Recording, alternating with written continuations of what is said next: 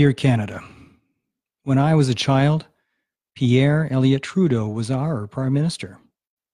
And when he instituted the National Energy Program, Alberta was devastated. My dad was a successful business owner who employed dozens and dozens of people. All of his employees lost their jobs. We declared bankruptcy and were foreclosed on.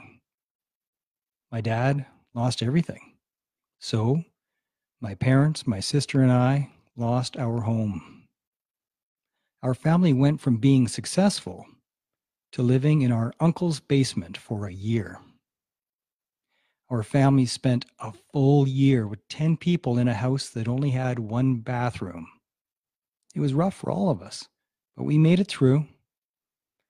Eventually, Alberta recovered, but our family didn't. We still feel the pain to this day, all these years later.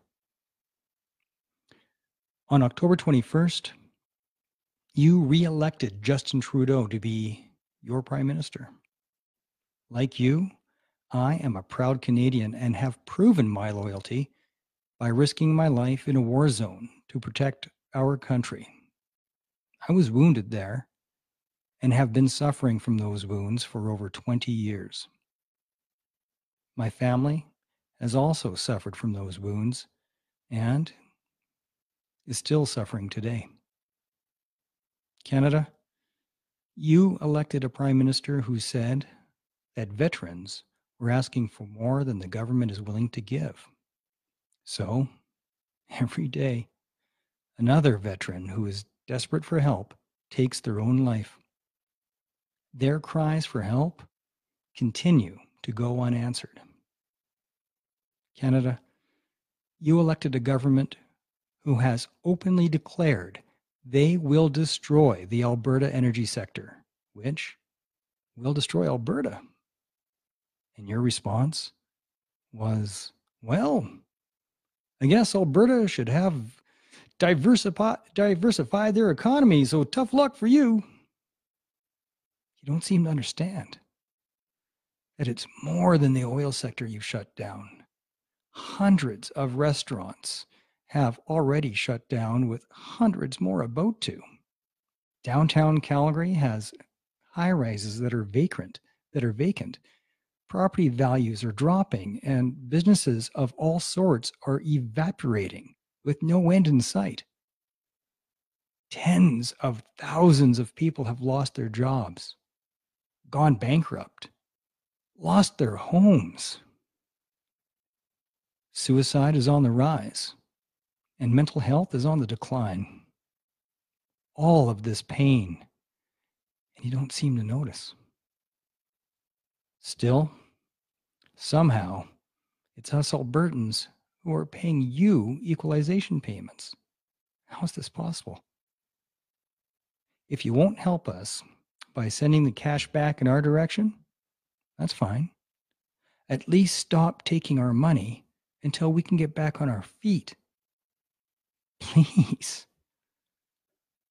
Canada, you chose to replace the cleanest, most ethical oil in the world with Saudi oil.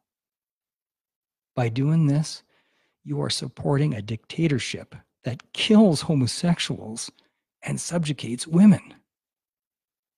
How can you be in favor of human rights, gay rights, women's rights, and yet support Saudi oil.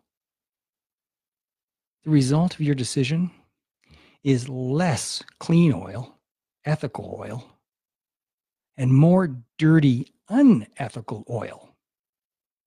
Zero improvement will occur with carbon emissions.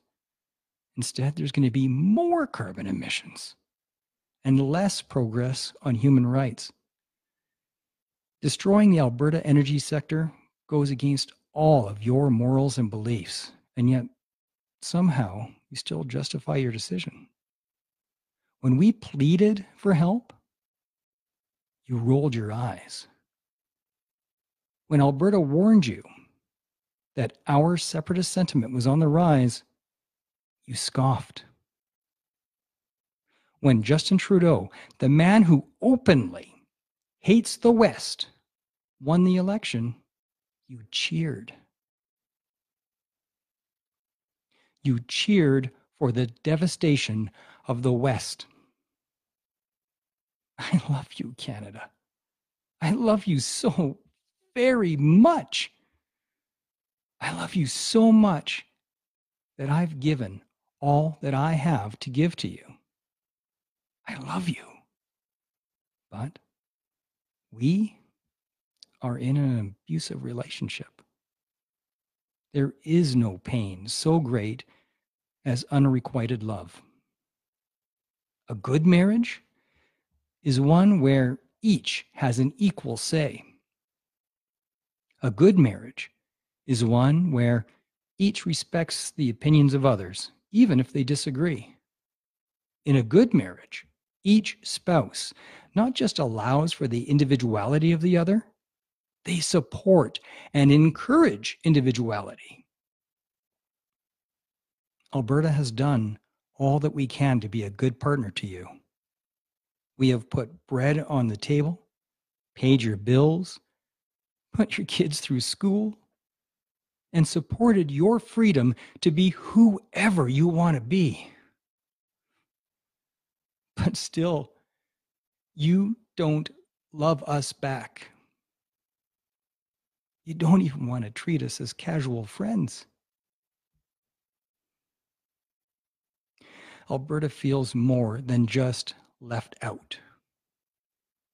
We feel despised. Dear Canada, the time has come for us to go our separate ways. We love you so much.